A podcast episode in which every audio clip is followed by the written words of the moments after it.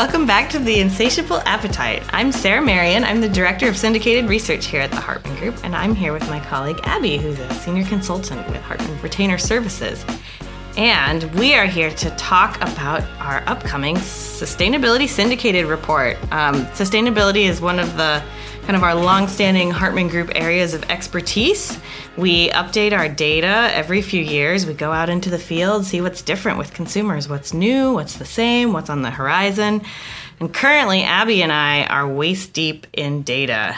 Um, the waters are rising around us, so to speak, um, as we work on this report. And so nothing is final, but we wanted to put out a little bit of a preview for you all, a sneak peek of uh, some of the exciting stuff that we're working on. So, um, on that note, Abby, what's caught your eye in the data this year that seems a little different from the past? Yeah, well, it's always really fun to be sort of fresh out of the fields because we go into our studies with some hypotheses about what we're going to hear. True, true.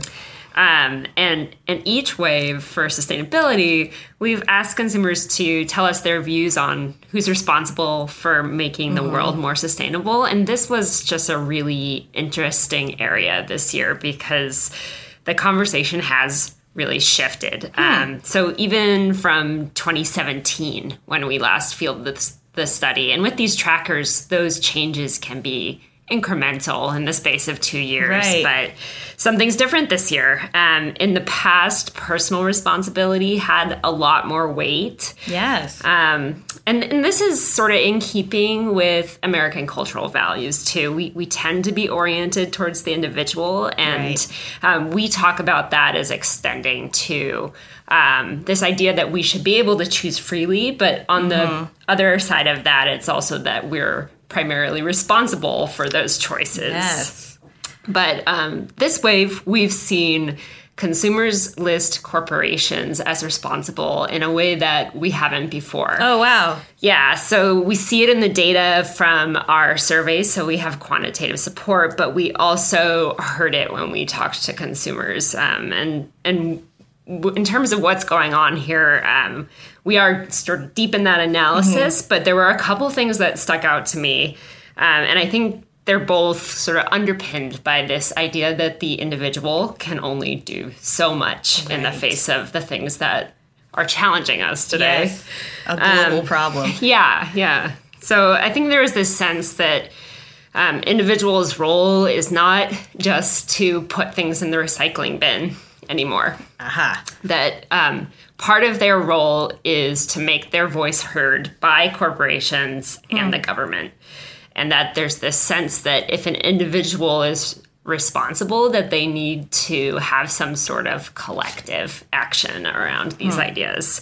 Um, and then there's also um, a notion that the companies are really on the front lines of the decisions that have guided where we are today hmm, yeah. in terms of some of the challenges that we face. And I know we see some of those challenges for people as being somewhat abstract mm-hmm. or just very, very complicated. I mean, climate change is one of them, but yeah. there are ways that this really comes to life for people. Um, and Sarah, I know we both spent a lot of time talking with folks. What are some of the ways that you saw it coming to life? Yeah, so um, no, that's a great point. And I think for me, a big change from the last wave of this is the rise of plastic waste, especially single use plastics, as an issue.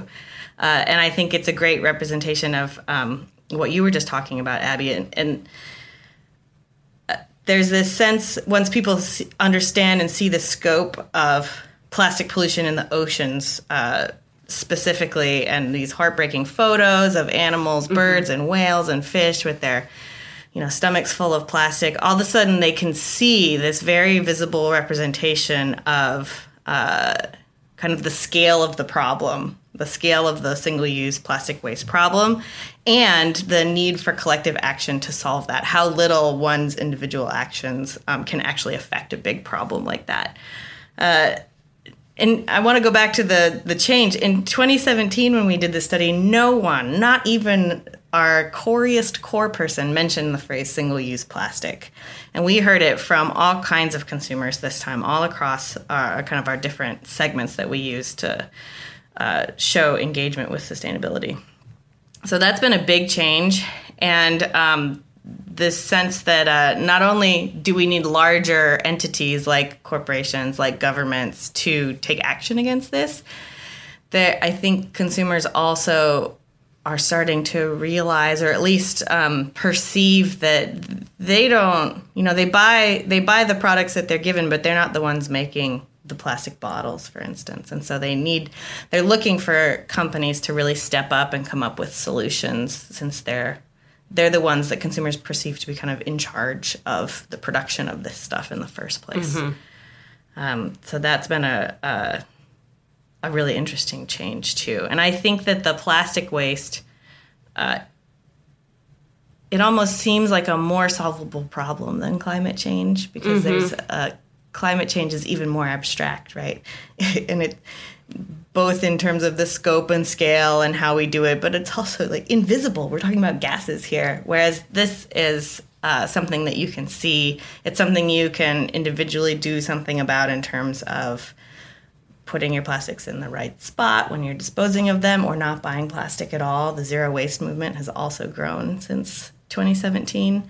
Um, so there and pressuring, as you said, pressuring the companies to do something about the products that they create, to take more responsibility for waste on the downstream end as well as the upstream end, and then governments to, you know, get in, do what they're supposed to do in terms of protecting our protecting our natural resources, protecting consumers, because there is an additional kind of health aspect of plastic waste too, the sense that mm-hmm. plastic kind of leaches into things and isn't very good for us. Um, so that's one of the things that I saw. But as I said, we're this is a we're in mid stages here, so things are still coming into focus. Um, we have a lot of other interesting insights that we don't have time to get to here. Um, but that we will sharpen up as we get towards the end of the quarter.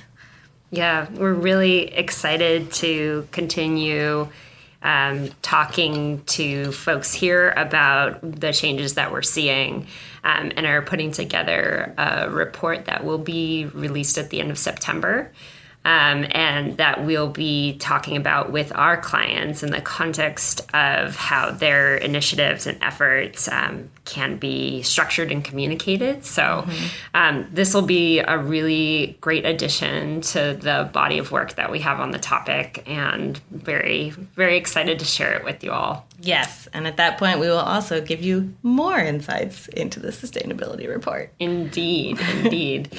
so that brings us to the end of this little snapshot of the sustainability work that we're doing. But stay tuned and thank you for listening. Thank you.